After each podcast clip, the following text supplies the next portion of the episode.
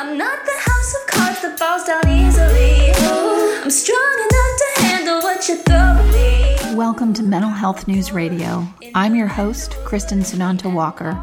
Just what are we going to discuss? The intimacy that is mental health. Let's continue to make it as comfortable as discussing brain health or heart health. This show has been on the air for several years and we have amazing co hosts.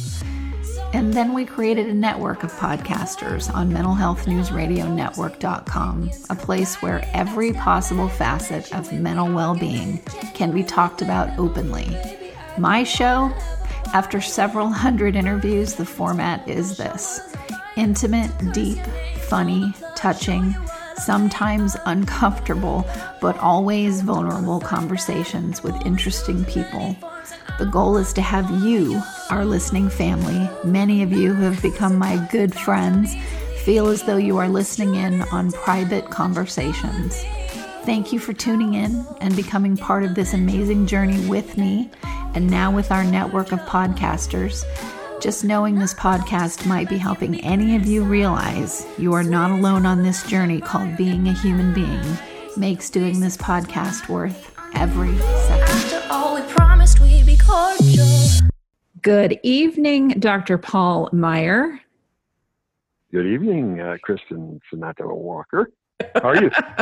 I'm good. I'm good. We we haven't been on in a while because we've had different things come up, and uh, but I love what you um, sent. We're going to do either it's going to be either ten or fifteen show series together on how we can improve our personalities. And tonight, Yeah.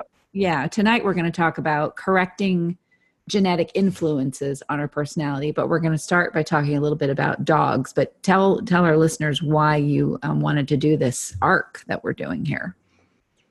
Yeah. Uh, well, I thought first it would be, you know, people are interested in uh, our personalities and how we can change them and, and why we are the way we are. And so we're going to do, uh, you know, an, approximately a, a 12 part series on it. And, uh, and then when you and I were uh, talking on the, uh, talking to each other here right before the program started, your dog came and jumped on your lap and uh, dog's name is Smokey. Yep. And I said, I said, you know what? That reminds me. Why don't we say a little bit about how dogs inherit personality too, and and because uh, that helps people understand better how humans can. And and I'm not saying that uh, most of your personality is genetic or anything like that. For some people, it could be, but for most people, you know, um, uh, it, it's probably uh, a third or less of our personality. There's, I think, there's three things that determine our personality: our genes that we inherit, hmm and our environment that we grow up in, especially, but our environment throughout life, but especially the first six years, and then the choices that we make can alter our personalities. But tell me about your dog, Smokey. Well, you asked me, you know, what kind of personality does he have, and I said needy, needy, needy, because that's that's what he has. But he is a border collie Australian Shepherd. He's three years old, and um, he definitely needs to be fixed right off the gate because that'll help with the um, little little bit of aggression that he has. Not much, but a little bit. And um, you know, he just is one of those dogs where he wants to be basically crawl inside of you. He can't get close enough to you, uh, pawing at you and licking and all that kind of stuff. And he will So, so you're already you're, you're already saying that uh, men are more aggressive than women and need to be spayed, or not spayed, but castrated, right? just dogs. and, and, and there's some truth to that. There's some truth to that. That that one reason men are more aggressive is because uh, we have testosterone. Yeah. testosterone. and there is something to be said. I mean, I like uh, border collies because that's what I had, and that was what I did therapy dog work with. You know, they're the very- smartest. Yep. They're the they're- smartest of all dogs in IQ. Yep. Yep. And Australian Shepherds are up there in the top 10 as well. So he'll be he'll be a great therapy dog. Um, he has to be fixed in order to be one anyway. But um, you know, I, Can I, I like can I bid in again? Yeah, I always do anyway. That's my my. Uh, I you know I had I've, I've got a, an old friend who's a psychiatrist and, and he says uh, Meier you've got a, a new personality type that's not in the books. And I said what's that? He said obsessive obnoxious. so let me say something real quick about dog IQ. There, there's uh, certain tests that they, of course, you know, you can't really measure because some are really brilliant at one thing and stupid at another, you know. But there's there's a, a some a couple tricks that they see how many repetitions it'll take to to teach the dog that trick. And for border collies, the average was three. You know, they show it to them three times and they can do it. And for uh, hound dogs, it was 103. Yeah. And so there were, that would be a you know, and, and they go all the way down the line, you know, different different uh, dog breeds and stuff. And and some it is- dogs, uh, but, but, but even the hound dogs would be brilliant at other things. right, You know right. I mean? But they just aren't good at learning those tricks. And. Yeah. And we've we've had many different kinds of dogs in the course of my lifetime and I have seen like Shiba Inus are notorious for running away. Uh, they come back, but they do like to just flee and that's what we saw with one that we had. We had a lab and she did lab stuff and we've had German shepherds and they did German shepherd things and you know, for me and my personality a dog that is very very intelligent is um, that will listen to command and is bred to please is a dog that's going to work for me. Um, and because i need a working dog because i really enjoy Yeah. the therapy dog work. So i need a dog that i can command and um, you know and they're not necessarily aggressive with people. They love people and this dog loves people. Plus he's got the aussie tail that's very short. So he i mean that Mhm. just disarms everybody. Oh, look at this little tail. So, um, just right now, he with the extra testosterone because of his appendage appendages uh, that will be removed not too long from now. He's a little bit aggressive, and that'll probably calm him down from wanting to like you know crawl into my skin uh, all the Mhm. time. Also, So just in general, dogs, uh, you can't say, you know, you can't say, oh, like St. Bernards are used to rescue people that are stuck in the snow. And they're just extreme. They're big, but they're Mhm. extremely loving and loyal and good at finding people and things like that. slobbery. And so different breeds are, you know, some breeds are just naturally good at rounding up sheep Mhm. and, uh, and and things like that. I mean, it seems like it's almost in their nature. So there are a lot of personality traits that are found in different kinds of dogs, and people have a lot of different personality traits. But you can't generalize and say like pit bulls have a bad reputation for having bad tempers, and on the average, uh, they probably do have uh, more temper, you know, explosive traits than other dogs. But there's some people that have really loving, sweet Oh. pit bulls, you know, and My neighbor's So- dog is like the most docile. My little Aussie is the alpha of her, and she's a pit bull mix. So it, I, I Mhm. think it's the jaw, the the their tight, their powerful build, and so they were bred to be these fighting dogs. But their natural personality is so sweet. It's like they were put into the fighting stuff because of the power that they have in terms of that jaw, not really based on what their personality is like, is what it seems Yeah. like to me. So, so we're not saying, you know, uh, like everybody that's, uh, you know, uh, you know, we're we're not being racially uh, prejudiced here because there's all different kinds of people in uh, in every race, but there just uh, are there's just a lot of people that inherit different personality traits. That's all. That's all I'm exactly. saying. So, So we So have this list. what- We have the first Yeah. one, paranoid traits, and I'll read what what you sent in. Arrogant, condescending, ascribe evil mm-hmm. motives to others, controlling, troubling, trouble delegating, critical, overly sensitive to criticism or even perceived criticism when there isn't any, always right in arguments, no intimate relationships. Paranoid traits can come from multiple sources like childhood environment, parental modeling, childhood abuse. And then you wrote, Imagine a nice puppy, but kicking it across the room every day, it will get paranoid toward all people eventually. Holding grudges, since more buried anger produces more paranoia. Choices, but sometimes also genetics. Severe in psychotic, depressive reactions, manic episodes, chronic paranoid states, and schizophrenia. Genetics, a, a dopamine problem.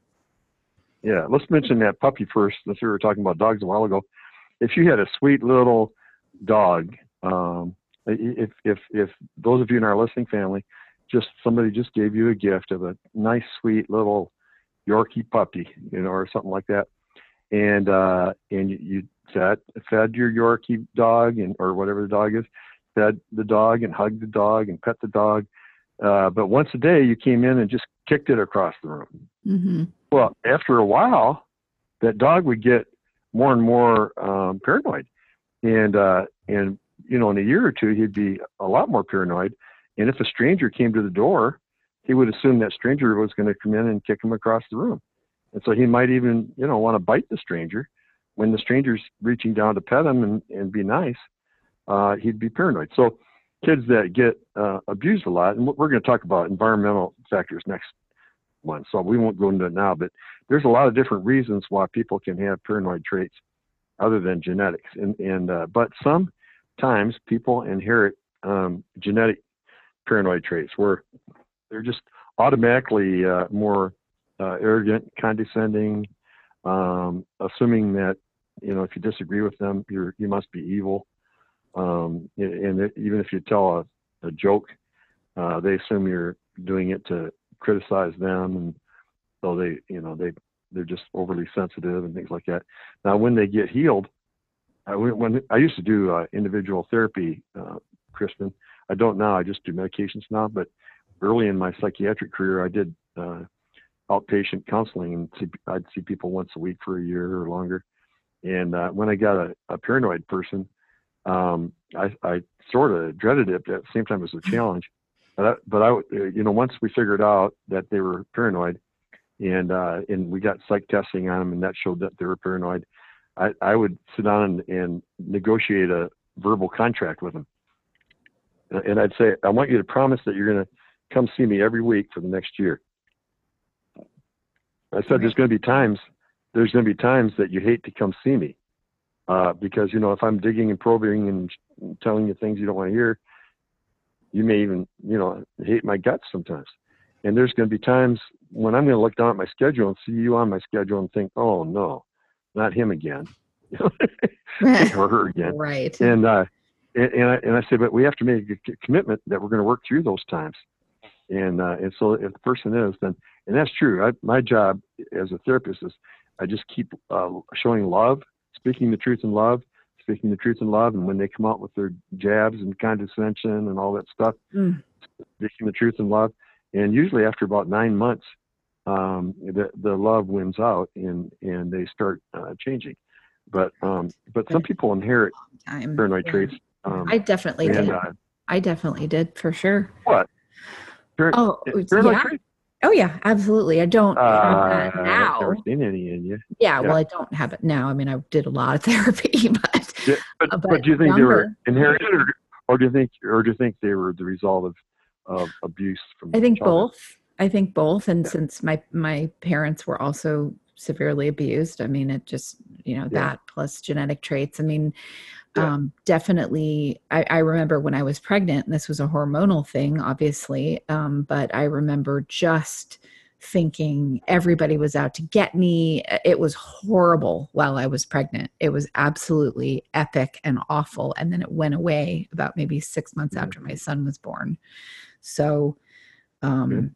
You know, hormonal changes really, really pushed me into some not uh, great um, paranoid traits for sure. hmm Yeah, hormones can mess us up, um, and and uh, uh, thyroid uh, hormone getting off can Mm-hmm. make you more paranoid or even delusional.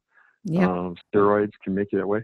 But um, uh, we had, for example, we had a case one time where um, a pastor and his wife uh, came from marital counseling because she had all these paranoid traits. And so we assume usually they're from choices and childhood and all that stuff. But she had a very nice, loving childhood, and and and when we looked at everything, without going into much detail, uh, it, I really felt like hers. A lot of it was just genetic.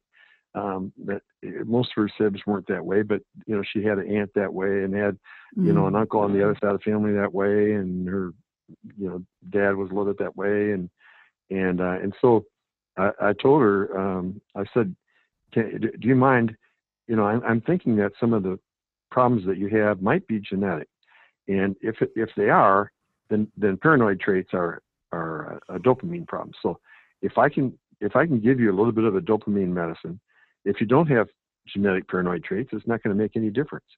But if you do, it, it'll make a difference. And so she was willing to try it surprisingly, and uh, they only take about it only takes about a week. Uh, Right. dopamine, like you know Seroquel or or uh, Abilify or any, any of those. Those are dopamine. What about. Pristiq? and, and yeah, and and Okay. no, Pristiq's the serotonin does it. That wouldn't Okay. do it. serotonin. Wellbutrin And would so- be the dopamine. No, No? well, yeah, but that's not the right kind. yeah, well, Wellbutrin is too, but it's not the right kind of dopamine medicine. Gotcha. It has to be an an, an, an atypical antipsychotic type. Ah, okay, gotcha. Uh, you know, like like one of those. You know, but yeah, we we use for a lot of different things, but but uh, we use it for anxiety. We use it if they're stuck in depression. We use it for obsessiveness and stuff, but but also for paranoia. So um, so she took that, and a week later, uh, she wasn't condescending. She was sweet. She was she was a better listener. I mean, these traits just disappeared, and uh, Hmm. so it, it hers really was genetic. So that's that that can that that's one personality type, and then uh, um, social phobia isn't really a personality type, but shy is. And uh, some people, you know, all of us listening right now, uh, probably know somebody that where their brothers and sisters are outgoing, but that one person is real shy. Do you know? Do you have any friends like that? That Yeah, I have. And I relatives or- was, yeah, I was, um, I mean, I was shy from trauma, but I was definitely not a shy kid. I was like, I just want to make everybody happy.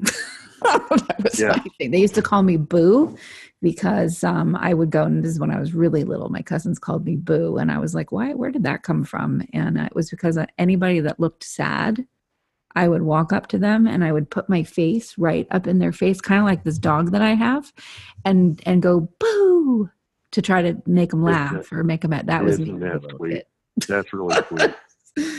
That's- and I'm like really that cool. now. There, it's sandwiched in between Yeah.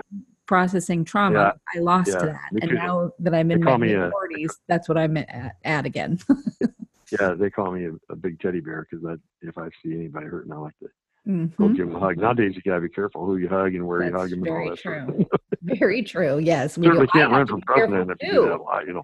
I have to be careful too. anyway, I uh, noticed with a I noticed with a friend of mine, a um, business colleague, that I I'm just so used to giving him a hug and like you know pat him on the arm or whatever, and and then I he looked a little uncomfortable once, and and he told me Yeah. that he wasn't uncomfortable at all. That was just me thinking it, but I remember thinking in my head, oh, this is probably not appropriate anymore. So I I've Yeah. stopped. Um, I give him a hug, but it's a very short hug, and I ask permission first, and then I don't do any other kind of, you know, like pat on the hand or whatever, because that's we're just in a different age. Yeah. But so anyway, some people are, are born real shy, and, and I'll just give you a quick case study. We can move on to the next one, but uh, and, and, and there's different words for shy people. Introvert uh, is another one. Uh, schizoid doesn't mean schizophrenic. Some people think it means you know borderline schizophrenic or something. Schizoid just means uh, real shy and introverted, but maybe with a few eccentricities and things. But uh, uh, some people are born with social phobia, and, and it's from birth, and their sibs aren't that way. But all of a sudden, there's one kid from birth on, he's that way. And uh, there was a guy um, that uh, here in the Dallas area who was he was born that way, and he was real shy his whole life. And he was able to go to elementary school and junior high and high school, uh, but he, he couldn't go to Boy Scouts. He couldn't join any clubs. Um, he uh, um, he was able to go to class, but he, you know he'd keep to himself. He'd go eat by himself. He never asked a girl out on a date when he was in high school or college. And the only reason he got married is some you know girl uh, proposed to him. You know, and, and uh, so he ended up getting married, and he got a you know college degree. He was real bright, and he went into business for himself, and he ended up being the owner of a large um, business here in Dallas.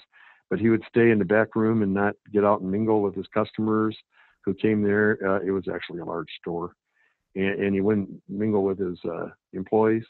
He just stayed back in his room and and uh, you know sort of delegated to the one person that he could you know, talk to, you know, his assistant. Mhm. And uh, but he heard me talking about this on the phone about genetic you know, on the uh, radio. personality traits. Yeah, on, on the radio. Yeah, he heard me talking about it on on the radio, and uh, so he got up his courage and came to see me. And uh, and sure enough, you know, when I asked him all the questions, it was since birth. And uh, I mean, his you know his he had kids, and but he, he couldn't go to their soccer games or Mhm. he couldn't do you know anything social. And uh, so I, that, that's uh, instead of a dopamine problem, that's a GABA problem. Gamma aminobutyric acid isn't working right in the brain, and that's we just call it GABA for short, G-A-B-A. And so I gave him a GABA medicine, and there's some that are really good, like Lamictal is a really good one, but it takes a month to work. And I wanted to really impress him and give him a little hope because he didn't have much hope. So mm-hmm. I gave him one that works right away. And so I loaded him up on Neurontin, uh, it, you know, a, a, large dose. I said, now you're going to be tired, but uh, by, you know, starting right off on a large dose, but here's the dose. I want you to take it and try it out. And four days later, he was totally normal. Oh my he, gosh. he was able to go to his kids' soccer games. He was able to go to church. He he mingled, came out and met with the customers, and came out and laughed and talked to his employees, and he was totally normal. And he would have been his whole life if he wouldn't have had a genetic uh, problem with his GABA. Right. And on the medicine, he was totally normal. If he takes uh, a GABA medicine the rest of his life, he'll stay that way. But if at age 80 he decided, well, I don't need this anymore, and he quit, he'd go right back into being an introvert again, an extreme introvert. Mm. So that's genetic. And then there's uh, histrionic, histrionic personalities. Yes, yeah, and I, boy, yeah. have I experienced a lot of that. okay. Not not for myself, but uh, from my mother in particular. Yeah, um, and different people that I, have been in business with. But um, you had written we have two yeah. brains: the cerebral cortex and the limbic brain and it seems like yeah. you could throw out the limbic brain in some engineers and not notice any difference or throw out the cerebral cortex sorry for you engineers listening to it it's a movie stars and not notice any difference. So yeah oh yeah yeah. yeah.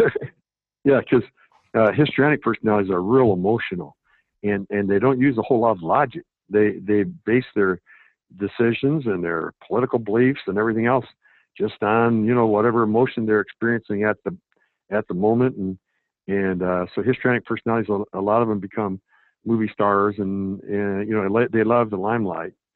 Um, I've got some of the some histrionic traits. That's probably why I butt in more than I should, because uh, uh, you know I, I think it's because I want to. Uh, uh, I think it's because maybe it's because of some of my obsessive traits, and I want everybody to know everything. But part of it might be uh, an unconscious need to get more attention. See, so that would be a histrionic trait.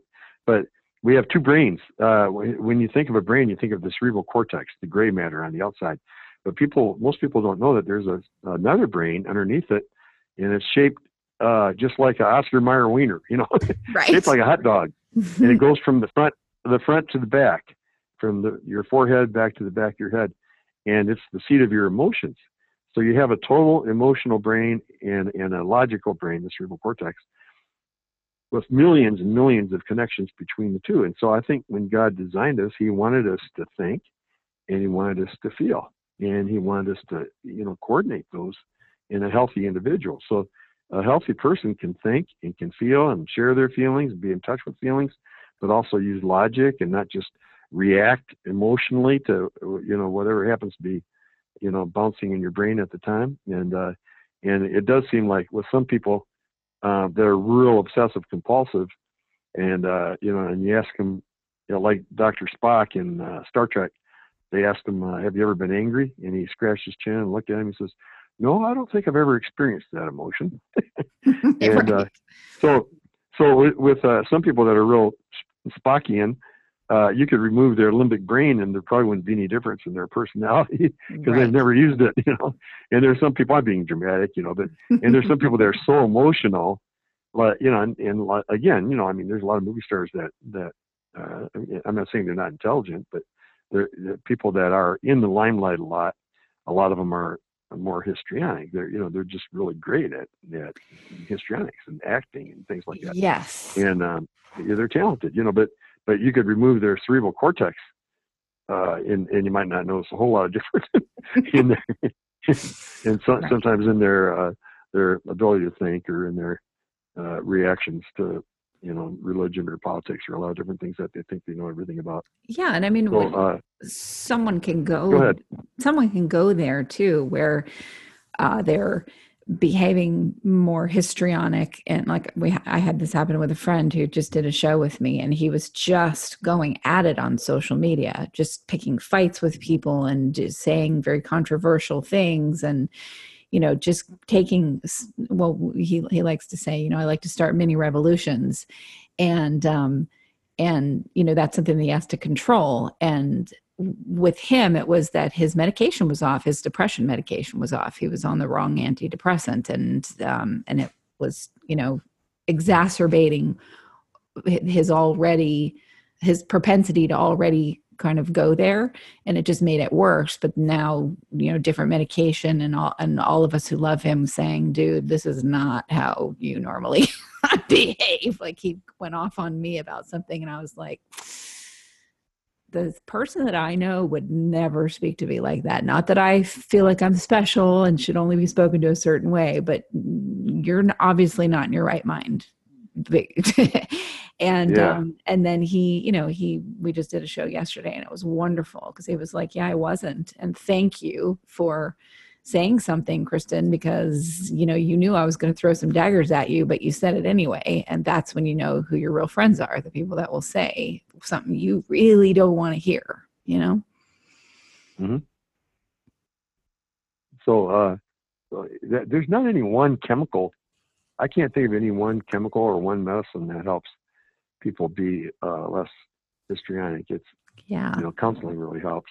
So I don't know how much of that is inherited and how much of that's learned. Uh, in our culture in the past, um, uh, men men were encouraged to be obsessive compulsive by culture, and Mhm. women were encouraged to be histrionic and dependent. Uh, did you ever wonder why women's men's shirts button in the front and women's dresses button in the back? no You ever think of, you never thought about that?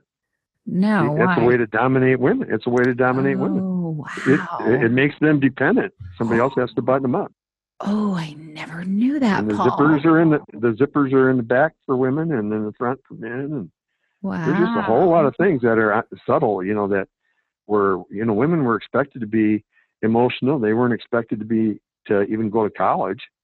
Um, you know, uh, uh, lots of times in a lot of cultures, and and uh, Mm. they were supposed to you know be sexy and and uh, that sort of thing.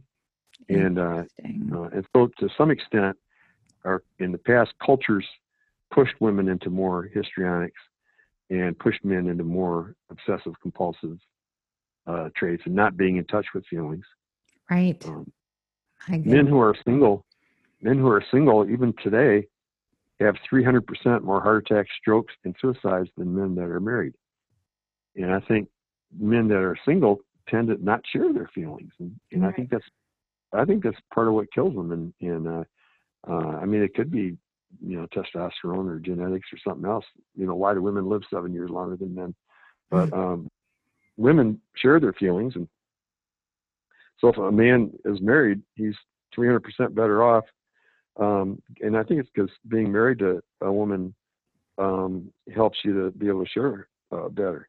Now, in, in today's age, there's there's less difference, which is good. There's yes you know in, in that sense, you know, uh, uh, there's not as much stereotyping and things like that. You know, in that test that the test that that came from was actually done about 15 or 20 years ago. So I don't know if it would be the same today, where there's that much difference for men. Women were only two percent better off if they got married. so you know what do you get out of that? why It didn't help women much, but it was good for men. You know. I joke around. I, I joke around and say, you know, the Bible says, "He who finds a wife finds a good thing and obtains favor of the Lord."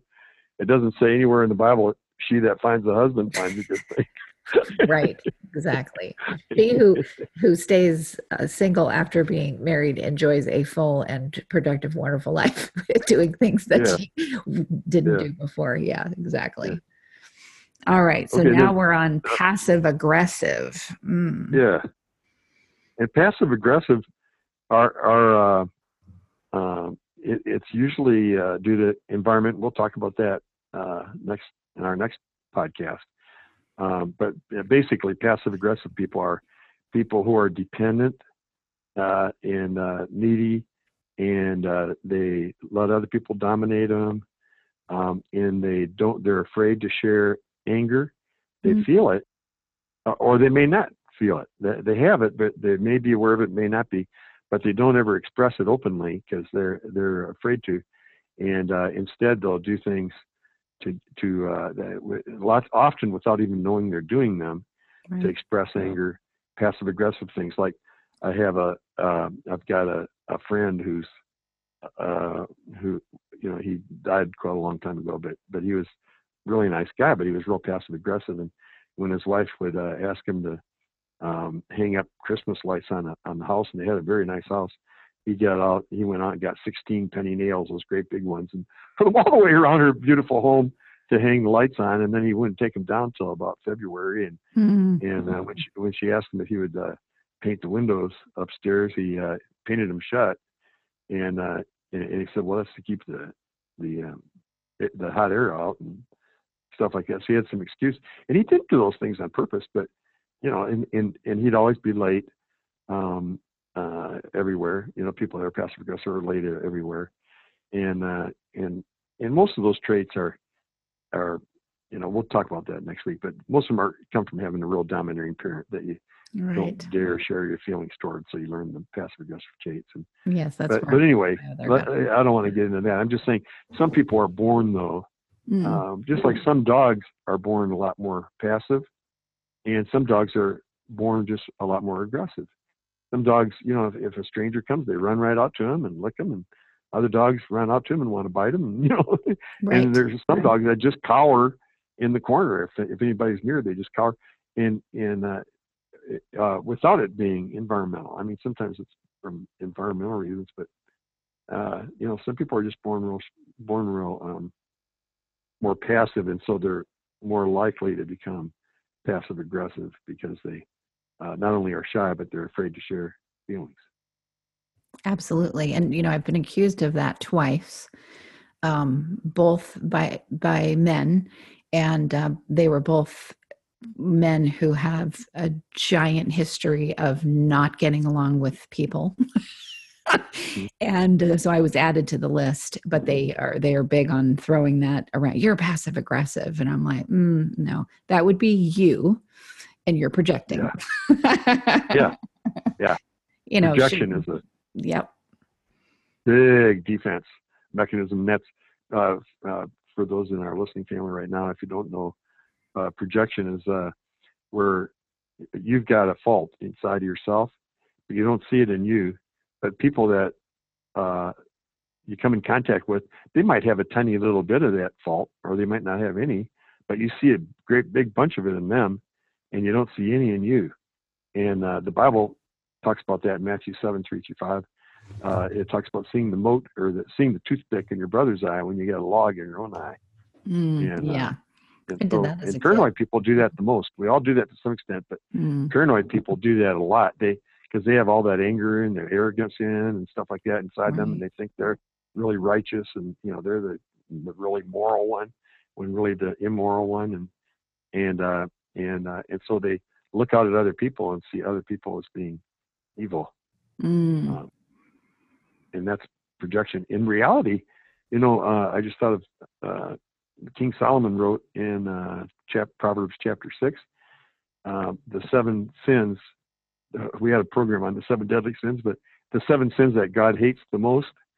And uh, surprisingly, number one on there is a paranoid trait. It's it's uh, thinking that you're more righteous than other people mm, you know, uh, uh, you know, if if somebody commits a certain sin, and and somebody else goes around condemning that person, criticizing that person, and things like that, you know, in God's eyes, the person that's uh, acting righteous in condemning the sinner is the one that's by far the worst sinner. And uh, the one that you know, the the woman caught in adultery, he just said, "Hey, learn from it, go out, and move sin on. no more." Yeah. Yeah. So that's passive aggressive, and the traits are not genetic, I don't think, but some can be.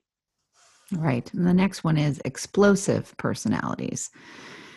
Yeah, so usually from childhood childhood abuse, but some people are born that way or have brain damage in the womb or during life and some inherit it. They take out their explosive rage that appears out of nowhere on whoever loves them the most. Now, I dealt with this a bit with, well, not a bit, I dealt with this a lot with my ex husband. Um, and it was from childhood abuse and I also learned it from his father, and maybe it was inherited. Uh, maybe there was a genetic component to it as well, but um, he didn't hit me or anything like that. But the, you know, um, picture NFL playing or any kind of sport and someone who has to stand up and scream at the television about how stupid everybody you know that kind of thing and that Yeah. just being the way that he was um about many things uh you know and and i knew i had to learn how to okay well i can't fight back and argue in the heat of the moment because he's like a dog that finds a squirrel and chases it up a tree. Like that he's just straight up into that part of his brain and is doesn't hear me. So i'd have to learn later to go you know either you're going to not wake up in the morning because i'll have done something in your sleep if you ever do that again or you're going to control your behavior. So it You know, actually there's, there's, helped me learn Oh, how to it, it actually helped me really learn how to stand up for myself um ha- dealing with him. Uh, it was like a you know practice for really standing up for myself from you know the things because my father was also that way um very much that way and your ex really grew and, and Yes. is really a nice guy now, right? Yep. And he always was, he always has been a Yeah. nice, wonderful guy. But the whole the love them the most piece, yeah. Yeah. That that piece right there. In fact, you know what? We I left off one, uh, and this reminds me. This is a good time to put them both in together because they're separate. I mean, they're they're different. The sociopathic personality is somebody that has no conscience. Mm. They're they're evil. They're just plain evil, and they're mean just to be mean. You know, they they want to hurt you. They may act nice. They're that's uh, more like uh, you know borderline personalities are similar, but not not quite like that. But uh, sociopathic are just plain evil, and and some people are just born more evil than others, and I don't know you know exactly why, but um, uh, but they they they'll uh, explode and and hurt and stuff, but they have no guilt. And whereas the explosive personality usually are really nice people, uh, which surprises people. Uh, explosive personalities are, are usually really nice most of the time, but then some dinky little thing Right. will upset them and they'll just way overreact and get, you know, explosive, usually just verbally.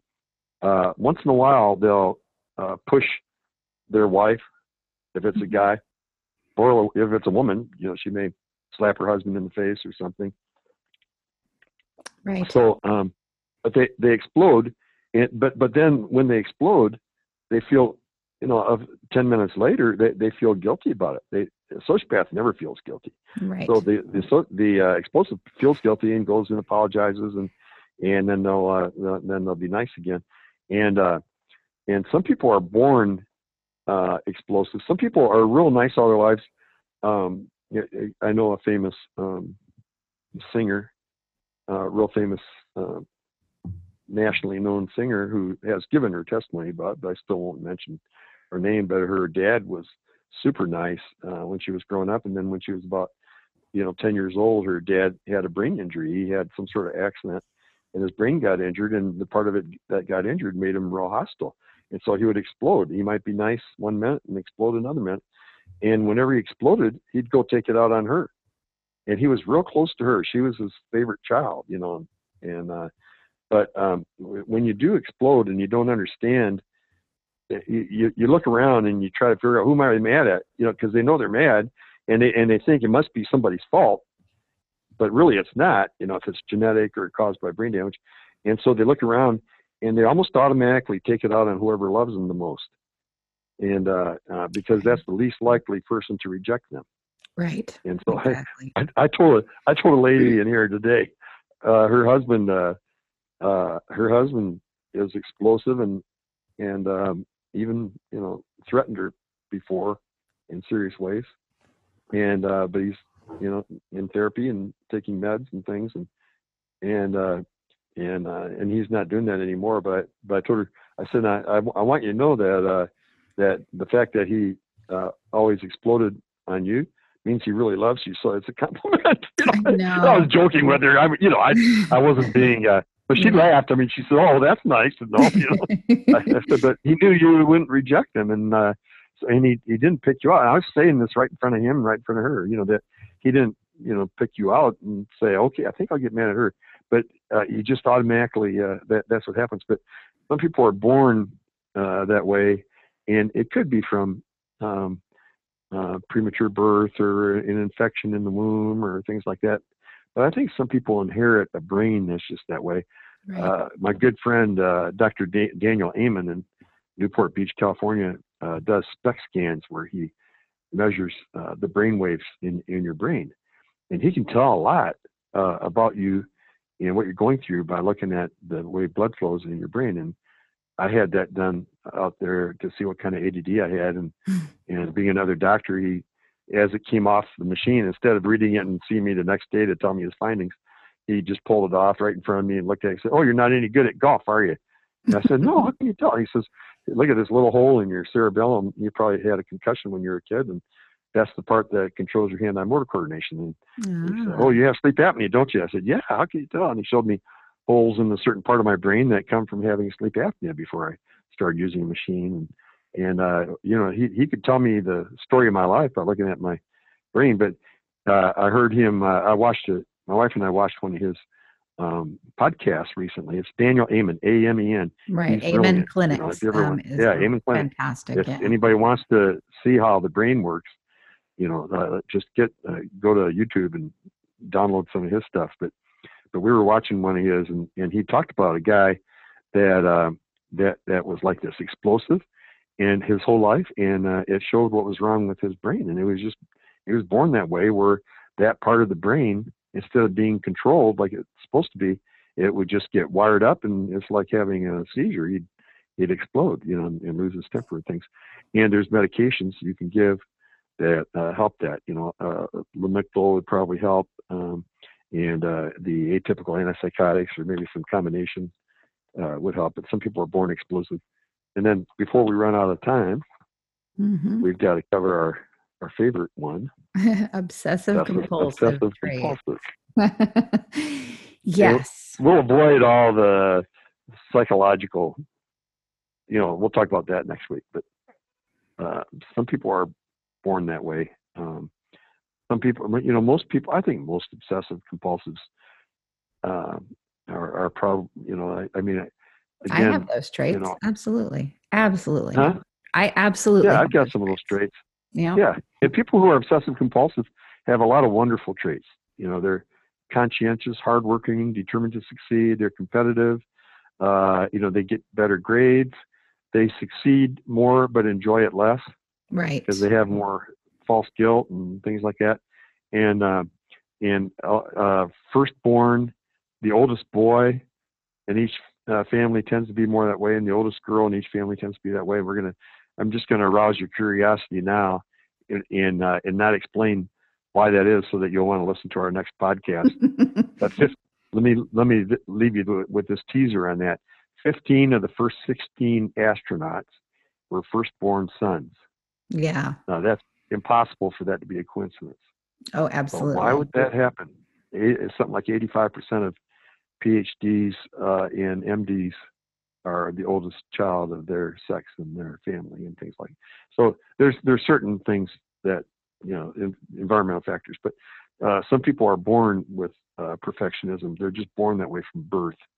And um, I know um, we had uh, four kids, and then we raised two more when their mom died. And, but um, when uh, uh, I, I, one of my sons is uh, is more ADD and uh, you know he, he's not obsessive compulsive, but he's really good at what he does now that he's grown up. But but uh, if we put balls or toys or you know things in his crib, he'd uh, he'd uh, you know uh, look at it and look at once and throw it out. You know, Right. it was too much fun to throw it out. And and then one of our daughters, uh, if you put a, a ball in in there or, or a doll or something, she'd pick it up and study it for 45 minutes, looking at every little color and line and all that. and uh, you know, she's became a PhD. And, you know, it's more obsessive compulsive, and and and so a lot of it you're you're born with. Um, people that have obsessive compulsive disorder, you know, that's where you got to touch things and you got to do things in fours and you got to do a whole bunch of different things and you have obsessions and obsessions and compulsions and, and stuff. People that have that disorder, if they've had it all their lives, it's genetic. If they didn't have it all their lives, but then they all of a sudden got it, usually it's due to you know, a car accident or some other trauma, big trauma, and so they're temporarily that way. And therapy would get them over that. Therapy will not get you over genetic obsessive compulsiveness. Can help, Right. but only medicine will get you over it.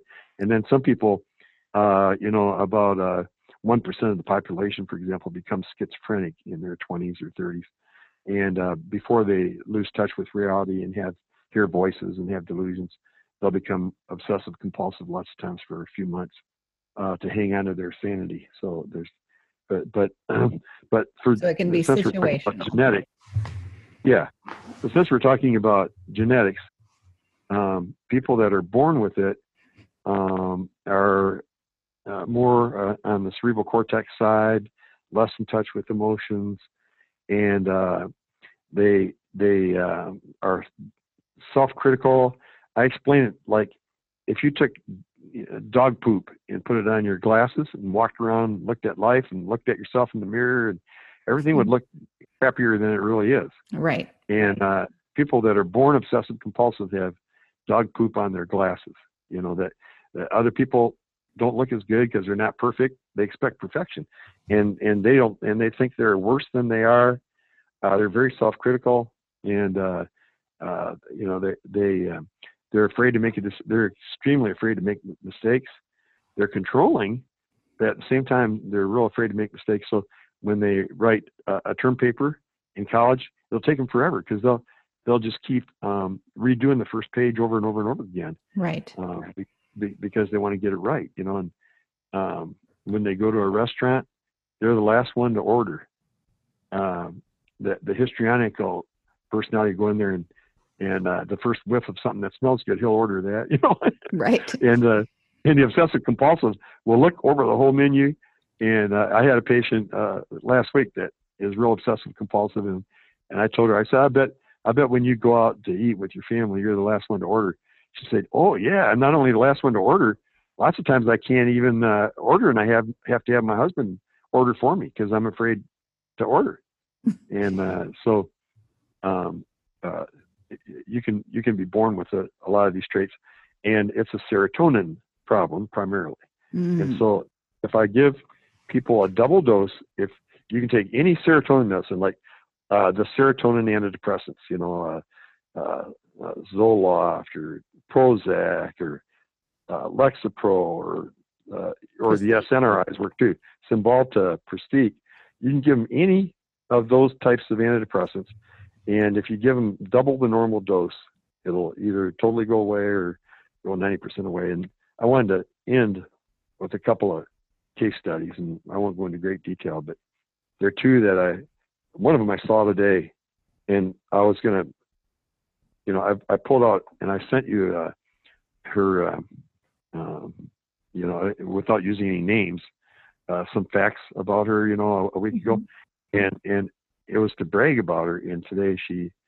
Uh, let me down and totally got off her meds again. They they hate to take medicine Yes. they, they feel like if you if you take a medicine from an authority figure like a doctor, you're losing control. Yes. In reality, the medicine gives you control. So here's here's one that I saw for the first time, and I won't tell uh, his or her. You don't really know if it's a man or a woman, but because lots of times I'll change it and things. But anyway, let's just call it a her. Uh, but I, I saw this person a year ago in May, exactly a year ago, and uh, that and, and she came to see me because she had some the obsessive compulsive traits, and she heard that we could help, and so, um, um, and she also had some depression and some anxiety, and she had some chronic pain, and she had some ADD. But the main thing she came for help for was was her obsessive compulsiveness, and she had to vacuum uh, her house every single day, um, and uh, uh, if she had to go, whenever she she got a phone call and had to go somewhere, or she had an appointment to go somewhere, she could not leave the house until she uh, dusted the ceiling fans, and there were a bunch of things that she had to do, and even though that would make her late, she could not go without doing those things, and um, and then uh, whenever she got a big project to do, uh, she'd have to clean the whole house before she did that that project. And I don't know if that was a way to put off doing the project or what, you know, but it was it's an obsessive, obsessive trait. and um, so she had a whole bunch of those traits, and and and then obsessions about you know not being uh, acceptable and unpardonable sin, and they all think you know God can't possibly forgive them and all that, and uh, so um, I had to really coax her, even though she came to me for treatment. I had to coax her into trying a serotonin medicine, and um, so finally I, I got her to take one, and uh, um, and then I saw her three weeks later, and, and I got her on Pristiq. You know, 50 milligrams is a normal dose for depression, but again, it's only half of what you need if you're OCD. And so uh, three weeks later, her depression was gone, her anxiety was gone, her pain, chronic pain from her back abnormalities was almost gone, but the OCD was only about you know 10 or 15 percent better. It was a little better. And I said, well, you know, we need to go up to 100 milligrams now, and then it'll go away. It, you know, in two or three weeks, your OCD will be gone, or so minimal it won't bother you. And she wouldn't do it, you know, and and she I had her keep coming back and persuading. Finally, two months later, she went up on on the uh, Pristiq to 100 milligrams, and then she did great. She wasn't depressed, she wasn't anxious, she had no pain, and her OCD was almost uh, totally gone. And uh, it was so minimal that you know she could notice the temptation to do those things, maybe partially out of habit, but she she didn't do those things anymore. And I asked her how she felt, and I'm looking at the notes right here in front of me. Oh, really good. I feel really good. And then, and and so I was going to use her as a uh, example, her or him, as an example today. But then today, I saw that person, and it just breaks my heart because uh, um, that person started getting some uh, side effect, um, supposedly from the medicine. I think it was just her fear of taking the medicine because she's been doing, he or she has been doing great for uh, months now because it's a year later, and um, uh, and and so uh, you know I said I'm not sure that the side effect is from that because you had that before you ever took the medicine. You know those symptoms she had before she ever took the medicine, and uh, but I said here's here's two different things that'll get rid of that side effect. So try this. If that doesn't work, then come see me or call me again and we'll try the second one. So she tried the first one and still had that side effect, which wasn't really a side effect, I don't think. And so without telling me, this was like uh, almost two months ago, without me knowing that or anything, she just quit the Pristiq and, and was back just like she was a year ago. You know, the, the depression, the anxiety, the pain was back, the OCD was back, and and uh, she came in today and and uh, refuses to take uh, the medicine that she knows would make it normal. And um, and I and I said, well, what would you tell your best friend? I said, who is your best friend? She gave, and he or she gave me the name. I said, what would you tell your best friend if your best friend had these symptoms, and they went away for almost a year because she took something that corrected them, and now she refused to take them. And she admitted I'd I tell her to take it. I said, well, then why won't you? I said, this affects your family and and you and you know the people that you come in contact with. And she said, well, let me see if they get worse. You know, I'll, I'll come back in in a month, and if these symptoms get worse, then then I promise I'll try it again. So I just got to hope she does. But see how discouraging that is. I mean, uh, I have to be so patient with people with Absolutely. Yeah, and then there's one more, uh, one like that. Um, a guy or a gal, but somebody that always got straight A's. Uh, uh, let's make it a guy. Always got straight A's his whole life, and uh, um, uh, but and he was he got major dips. You know, lots of times they get suicidal and real depressed and things like that. And uh, but he had uh, uh, panic attacks uh, frequently all his life and felt overwhelmed and and um, he had to recheck. He had to count things obsessives have to, they're always counting things. They come in my office and they'll count all the pictures on the wall or all the ceiling tiles. Uh, or they have to count all the telephone poles when they're driving down the highway. They have to recheck things, recheck the doors four times a night, things like that. They, he, he'd have to do things in certain numbers, like everything had to be an even number or a five or a seven. And uh, in uh, obsessions about, again, uh, uh, committing the unpardonable sin or being a horrible person or different things uh, self-critical, um, and uh, he just had all the normal uh, traits. Uh, when I first saw him, and that was in 2017, so that was uh, two years ago. I saw him, and the first day I saw him, he was coming into the day hospital in our day program. That's where people come seven hours a day, five days a week for three weeks. And he came in the day program, and uh, and he got daily therapy, seven hours a day, five days a week to get in touch with the youngs and all that. But he was also put on meds that would correct the chemical part. And and, and you know, if you live that way all your life, you're gonna bound to have some psychological things to work on too. And uh, and after uh, uh, three and a half weeks in the day program, he did uh, he did great. Um, he did fantastic.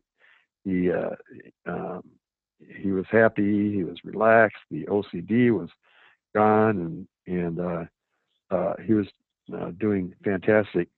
And then he left and uh, went back to his hometown, and uh, and then uh, a year, again about a year later, he just quit taking his medicine, and um, and so all those things came back.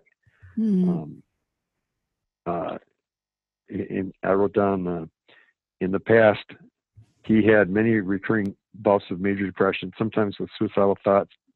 Uh, in a list of methods that uh, he considered using, uh, gun and other ones, um, and often passive death, which is most of the time wishing he could die, most of his life. Uh, he uh, had to recheck things and count things and do things in certain numbers and very self-critical and all that sort of thing, and uh, afraid of taking prescription medicines. Um, and uh, but in the day program, he was willing to try it, and, and he took them, and he got better, and um, um, more relaxed. Uh, loved uh, Vyvanse for his ADD, um, and uh, um, it, but part of him wanted to cling to his OCD. I asked him why he quit the medicine because I saw him again recently, and uh, he said he just part of him wants to cling to his OCD. He misses it when he doesn't have it. And he, he said, "I know that's sick.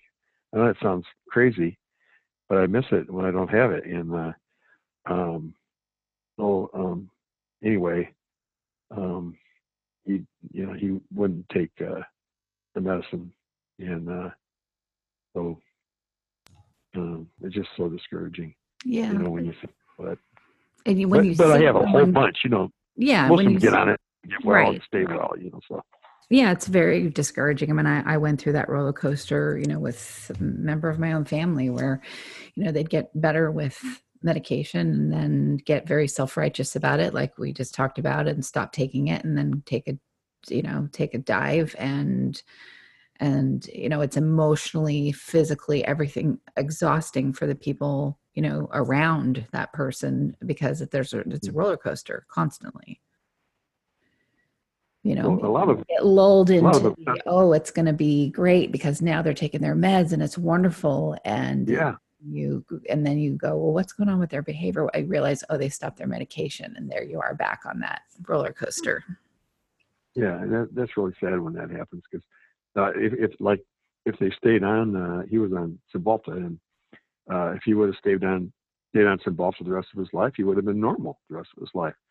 And uh, and if he stayed on until he was 80 and then quit, he would become depressed and anxious and obsessive compulsive and suicidal at, at 80 within a, a month or six weeks after getting off it. So, you know, if you have a genetic problem, you got to take medicine for life or it'll come back. Right, exactly. Well, we covered a lot of ground. So tell our listeners again what we're going to talk about on the next episode.